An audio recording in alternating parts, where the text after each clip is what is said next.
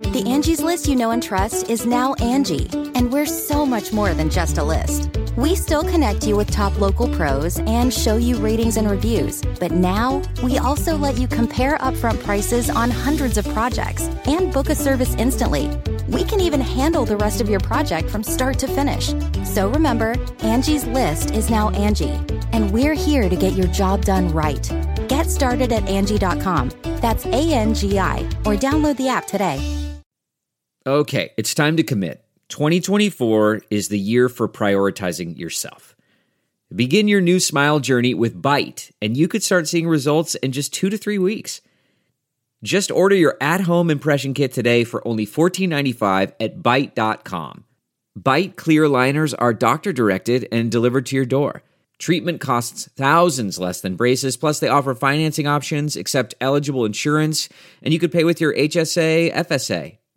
Get 80% off your impression kit when you use code WONDERY at Byte.com. That's B-Y-T-E dot com. Start your confidence journey today with Byte. This episode of The Protocol is sponsored by the Algorand Foundation.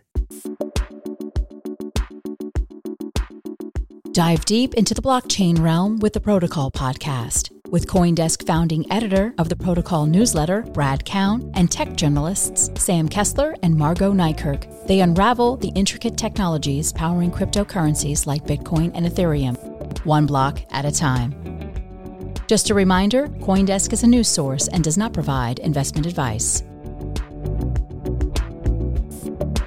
Hello and welcome to the Protocol Podcast. I'm Brad Keoun here with my co host Margaux Nijkerk and Sam Kessler, who's been down covering the Sam Bankman Fried trial at the federal courthouse in Manhattan and was kind enough to join us remotely down there last week, but is here with us in real life today. Sam, we're Hello. happy you could join us.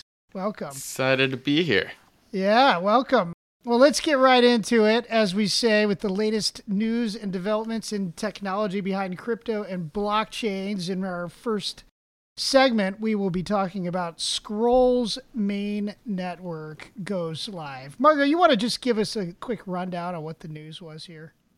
Yeah, so Scroll, a layer two to Ethereum, shared that their mainnet went live on Tuesday, though blockchain data suggests that their smart contract was already deployed on October 8th. So it's a little ambiguous in terms of why they waited so long to announce that they went live, but regardless, it's it's up and running. Basically, this adds scroll to the already uh, growing field of newer ZK rollups that have hit the market. And basically, for those who don't know, the difference between an optimistic rollup and a ZK rollup is that both bundle up transactions and post it to Ethereum, but on an optimistic rollup, the transactions are assumed to be true unless proven otherwise. And ZK rollups use zero knowledge cryptography to share a little bit of that information from those transactions that, yes, that is part of the bundle. But we have a clip of uh, Sandy Peng, the co founder of Scroll, who talked about this earlier this week on CDTV. And let's hear what she has to say.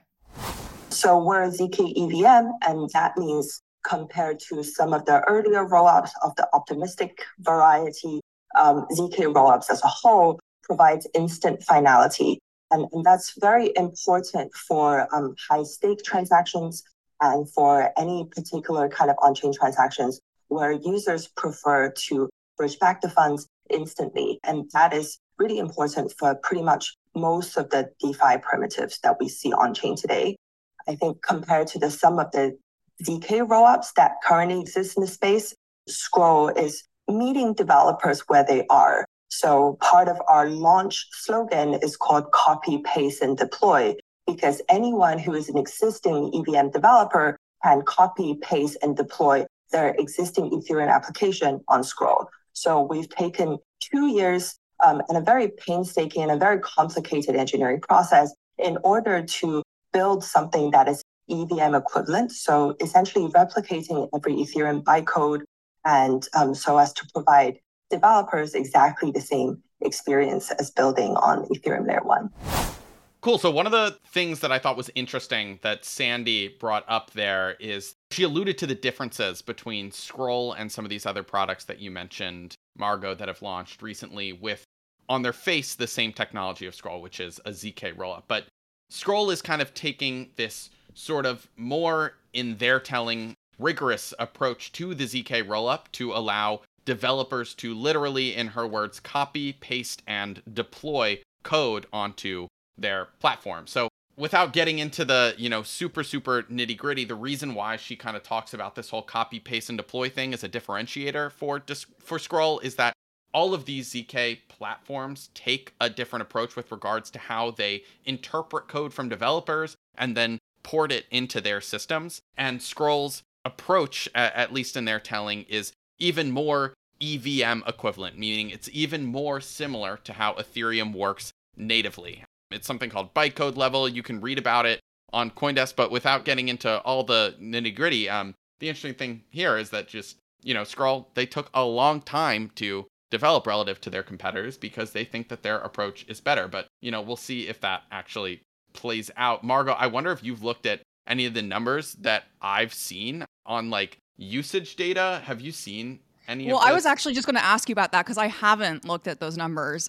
And I was wondering, as you mentioned, that it's geared towards developers who basically can just copy paste from this Ethereum environment. Is that really like a, a big in demand approach that developers want? Or do they have to poach developers from the Polygon and Matter Labs ecosystems? Like, or ZK yeah. Sync ecosystems? Like, I wonder where this sort of falls in the other rollups that have like hit market earlier. Yeah, it's year. a good question because right there's the developers and there's users.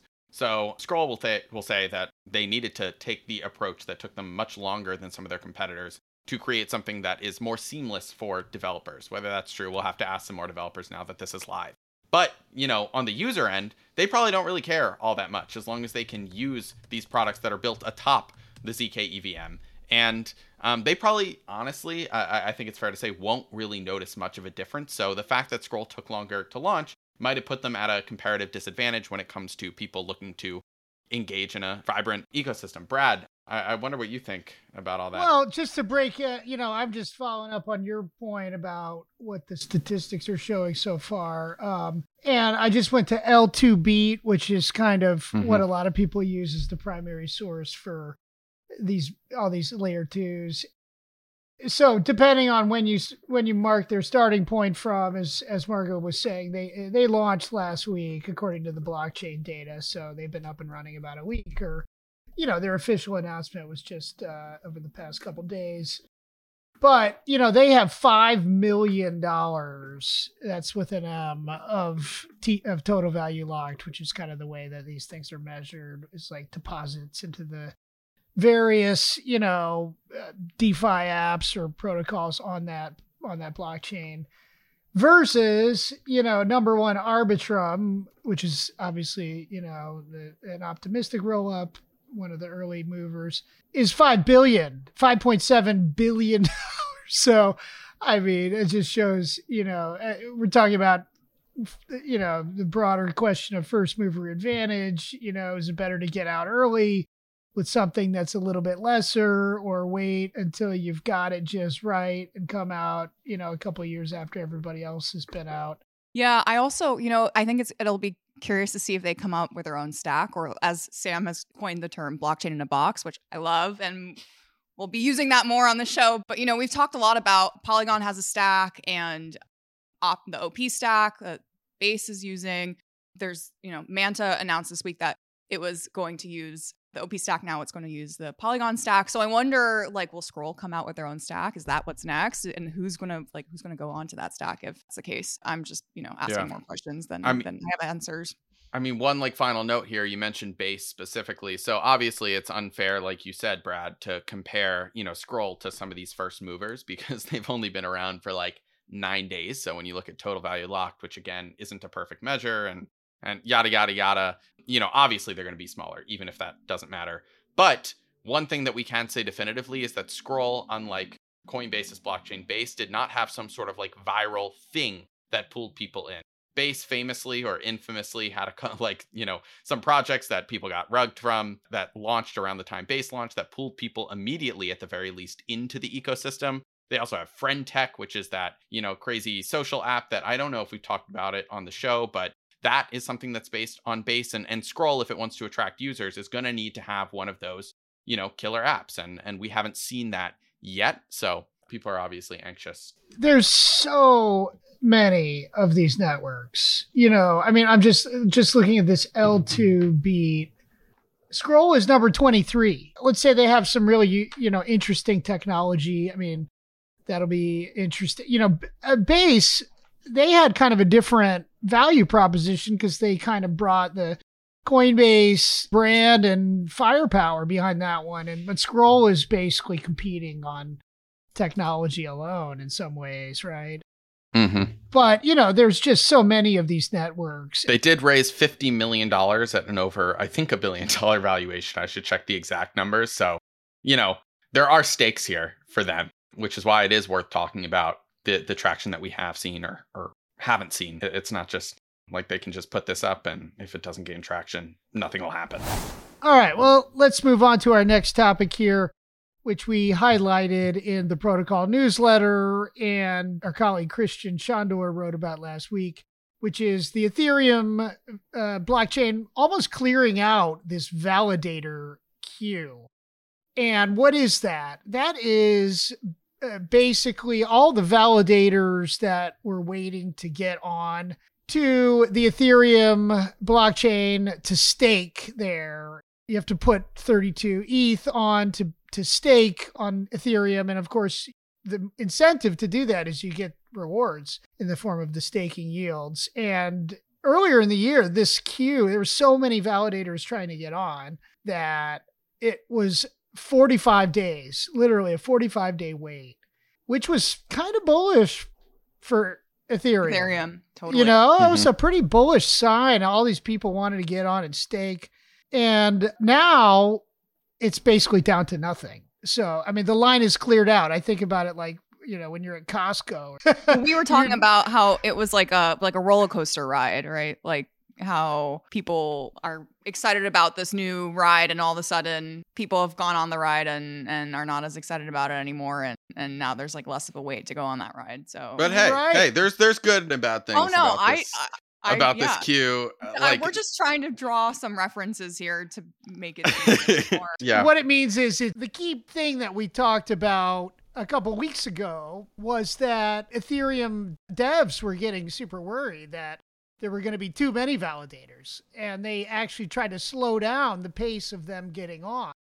Now it's, you know, they may not have to worry about that. Yeah, we'll have to see because for the moment, like that specific EIP, that's going to limit the amount of validators per epoch from like now it's at 12, it'll go down to eight, is still sort of being included in the upcoming upgrade. So we'll see. I also, you know, I, I wonder if this just sort of reflects where the market is at. You know, there's there's less activity, so there's less rewards. People are less excited about it. Staking on Ethereum has only really been available since well since Shapella, and then you know there was the merge before that, um, and when it switched to proof of stake. So I wonder what this queue will look like when we'll be in a bull market. Yeah. Just to back up a little bit too, like when Ethereum switched to proof of stake, staking yields were in the range of like 10%, which is kind of similar to the S&P 500, but I don't think not many people would argue, maybe some people would argue. I should be careful here. It's a crypto tech podcast, but is mm-hmm. Ethereum as reliable as the S&P? I'm not sure. 10% though is an enticing number. Then it dropped to around 5% in the past 6 or 6 to 10 months, maybe even more recent. And then in even more recent months, it's been 3.5%. And again, there's like a lot of like overhead costs on top of just, you know, staking your Ethereum that could make it a kind of risky endeavor. Like if you're, you know, staking yourself, if you screw up, you can have your stake slashed, meaning your yield, you know, you get that 3%, but you also get penalized if you for some reason don't operate as you're supposed to. Uh, you know, according to the the network's rules. But anyway, just like big picture thing here is that with fewer people in line to stake, that means that we might have a plateau in the number of overall stakers, which means that every individual staker will get a bigger or at least consistent slice of the pie in terms of rewards, which could be some sort of an incentive, at least for some people, to come in. You know, maybe we're going to see this 3.5% yield rate sort of hover, you know, at the same number and be consistent. I don't know, Brad. What do you? look Well, like I was just say saying, something. you know, I mean, the slashing, that is a real risk. You know, even Lido, which is the, you know, the big uh, liquid staking protocol, and uh, it is actually the biggest DeFi protocol in all of DeFi. And it is also the biggest staker of Ether, the biggest operator validators on, on Ethereum.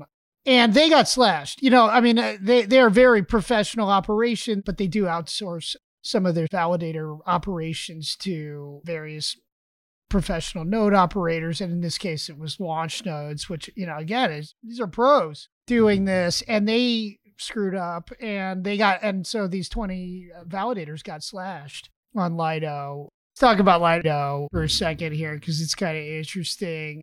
They had an operation on Solana and they voted this week to basically sunset that operation on Solana. So they're just going to focus on Ethereum. And essentially, they weren't making that much money. They had spent, I, I mean, in the in the greater scheme of things, these are tiny numbers. There was like seven hundred thousand bucks they had invested in the Solana thing, and they got two hundred grand of revenue. You know, I mean, as you were saying, Sam, I mean, these protocols they raise tons of money at giant, sometimes billion dollar valuations. You're talking about something under a million dollars. I mean, anybody would love that, but the big idea is to invest in the future. Clearly, you know, it wasn't working out in the short term, but they just decided not to do it. Uh, any thoughts on that?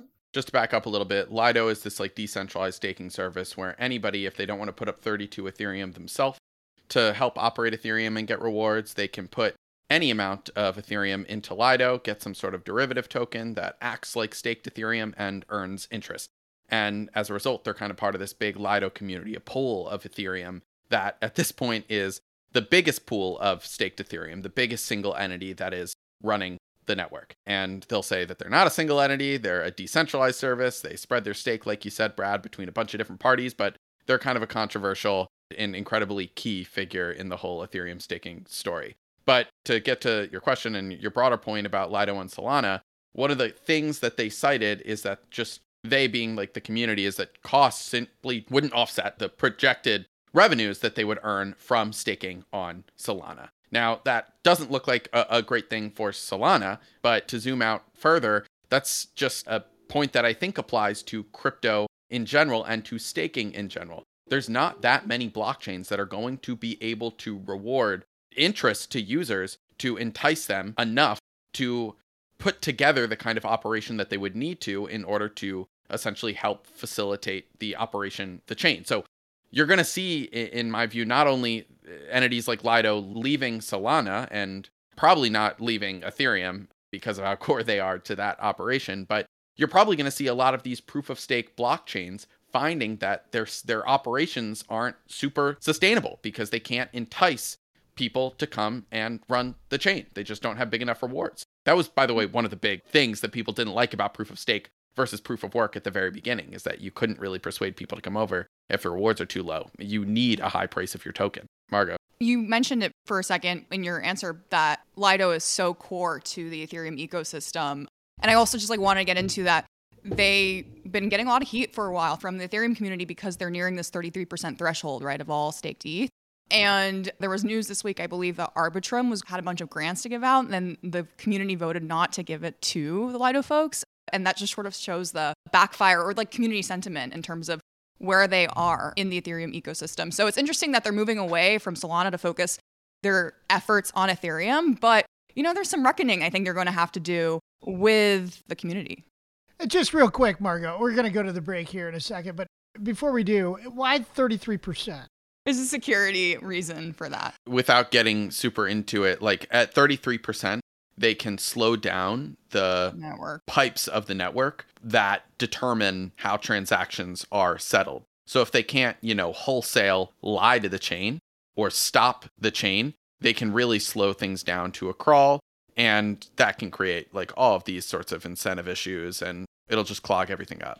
I was just reading a primer on this, you know, at the Ethereum Foundation. And basically, there's a super majority of the total validator votes that are needed to bring the finality. And so, if you have at least one third or mm-hmm. more, you can stop it.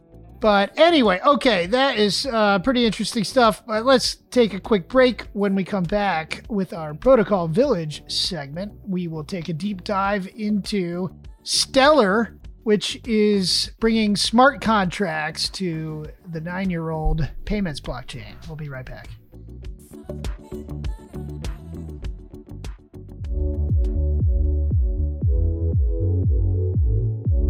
Ready to create the next Web3 unicorn?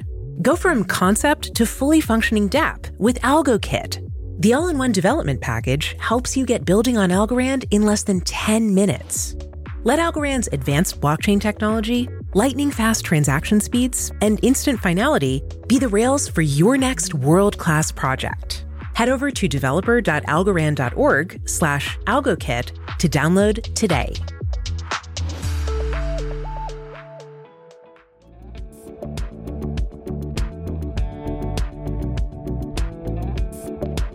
Welcome back. All right, we're going to jump right into our protocol village segment. This week, we're talking about Stellar adding smart contracts. And this is a story that I wrote as our feature today for the protocol newsletter. And essentially, Stellar is kind of considered one of the OG blockchains. I joined Coindesk in 2019, and it was, you know, at that point, kind of maybe starting to a little bit fade from the conversation there. It was not a huge something that people talked about regularly. And then, of course, we've had the past few years of kind of an explosion in Ethereum and all these layer twos and everything, and a bunch of other blockchains. And Stellar was not super part of that conversation, but they have continued to, to go this whole time. They're considered more of a payments blockchain. You know, they actually predate Ethereum by a year and they were kind of matched up in the same category with the XRP ledger, which is, you know, was, was kind of uh, initiated by Ripple. Uh, it may have actually been called Ripple. In fact, the guy who built it, Jed McCaleb, is a former Ripple guy. And so they were just this payments blockchain. They did, you know, make some headway in the payment space. They have a partnership or a business agreement with MoneyGram, which has these uh, kind of on the ground cash stores around the world, and people can basically use MoneyGram as an on ramp and then get get into Stellar that way. But now they have they're really trying to give themselves a facelift and move into the new era. They have this project called Soroban, is what my story was about. And it's led by a guy named Tomer Weller. I spoke with him and, you know, he's, you know, all these people are so smart. Anyway, he's leading that project. They had their conference a few weeks ago in Madrid, the Meridian Conference. They had Idris Elba there, who was on stage with uh, Denelle Dixon, the head of the Stellar Foundation. And I can tell you that my wife probably would have liked to have been on stage with Idris Elba based on the number of sighs that I used to hear when we were watching the Wire. But at any rate, my joke was that Soroban, which is the smart contracts project, was the real star of the conference. And, you know, they had like 22 panels on Soroban. So that is kind of the major thrust of the of the Stellar blockchain. I wanted to ask like why yeah. now? Smart contracts are not new there's so many if they're trying to compete with ethereum there's so many other layer ones that have like a smart contract capability. Why in 2023 are they just now bringing smart contracts? Like you know there are other protocols that if they're trying to compete with ethereum they'll they'll look at some other technical features like account abstraction or evm equivalent you know or evm compatible. But i'm just curious like why in this moment if they said that? You know margaux they set this plan in motion a couple years ago. They have had some previous sort of Ethereum kind of things, they have had they had an NFT project that was sort of built in natively to the protocol. I think they just got the picture after a while that the world was moving in this direction. They needed to have the programmability basically that Ethereum has. They do have this core advantage of having this deal with MoneyGram. People come in, and then what do people do with that money? You mm-hmm. know, they want it to stay there. So they want to have DeFi protocols. They want people to be able to do stuff, you know, just like they do stuff on all the other blockchains. And so I think they, you know, they kind of figured out maybe that they couldn't just be a payments blockchain. I mean, Sam and I have written about the um, XRP ledger. I mean, they're kind of doing similar. You know, they're also trying to upgrade. Mm-hmm. This week, we also had news of Bitcoin. You know, there was even news today about Bitcoin and the Taproot assets and, you know, some new ordinals stuff. It's like these payment blockchains are, are sort of Upgrading. You know, tr- yeah, a little bit. Getting a facelift. Um, yeah. I mean, at a high level, like if you don't have smart contracts, that's one thing that a lot of other ecosystems have that you don't. That is a huge way to attract users and developers. So mm-hmm. if you have developers building things onto your network, that's a huge pool of potential use cases and users. And that's just missing if you don't have smart contracts. So at the very least, if not, you know, a marketing move, if not just, you know, something that took a while that they eventually needed to get to and ended up getting to now, if not something that they wanted to use to compete with Ripple, which is, although not a one to one competitor to XLM, to Stellar, it is like a similar sort of thing um, at a high level. You know, having smart contracts is a is a really important way to attract users, keep attention, and keep momentum.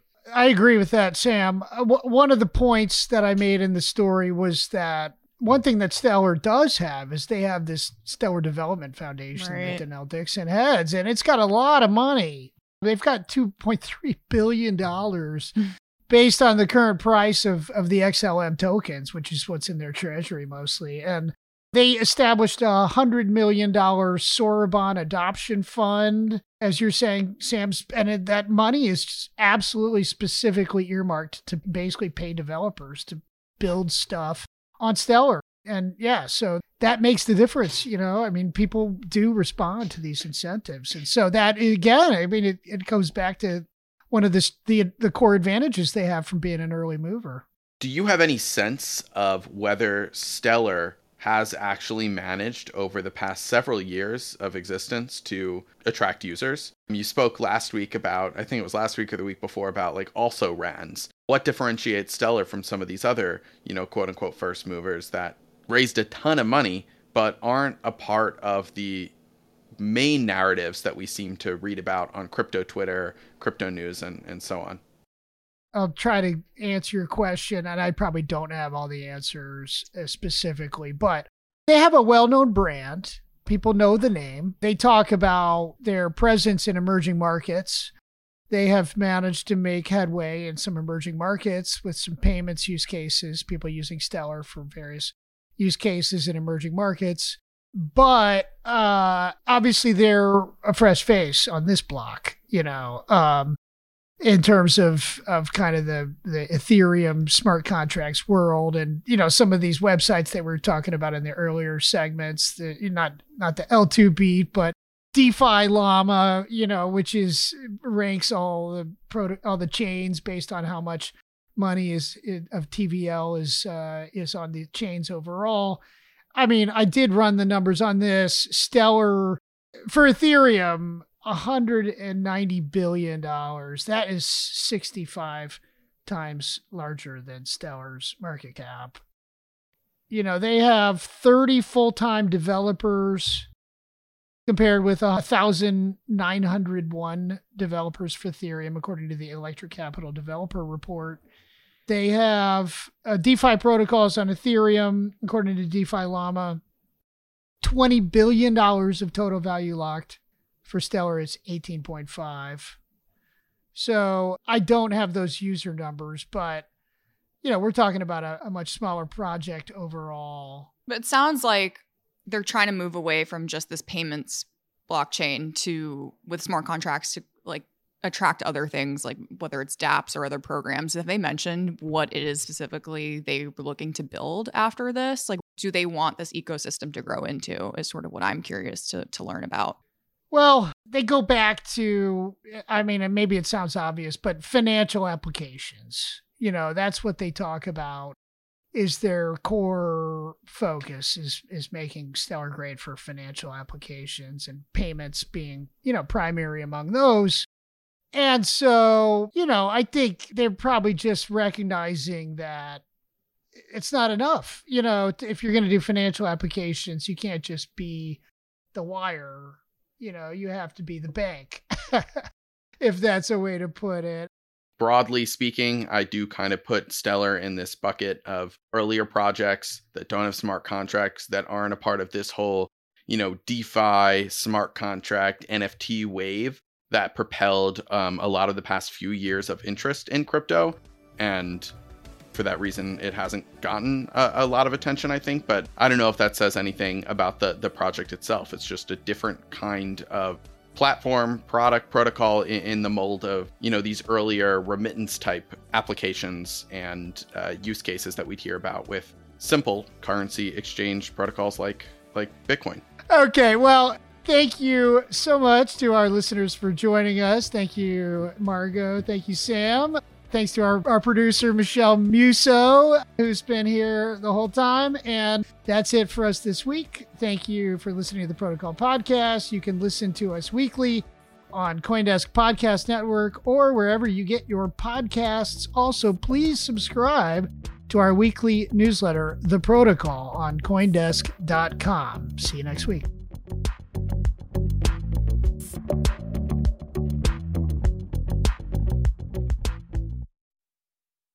One, two, three, four. Those are numbers. But you already knew that.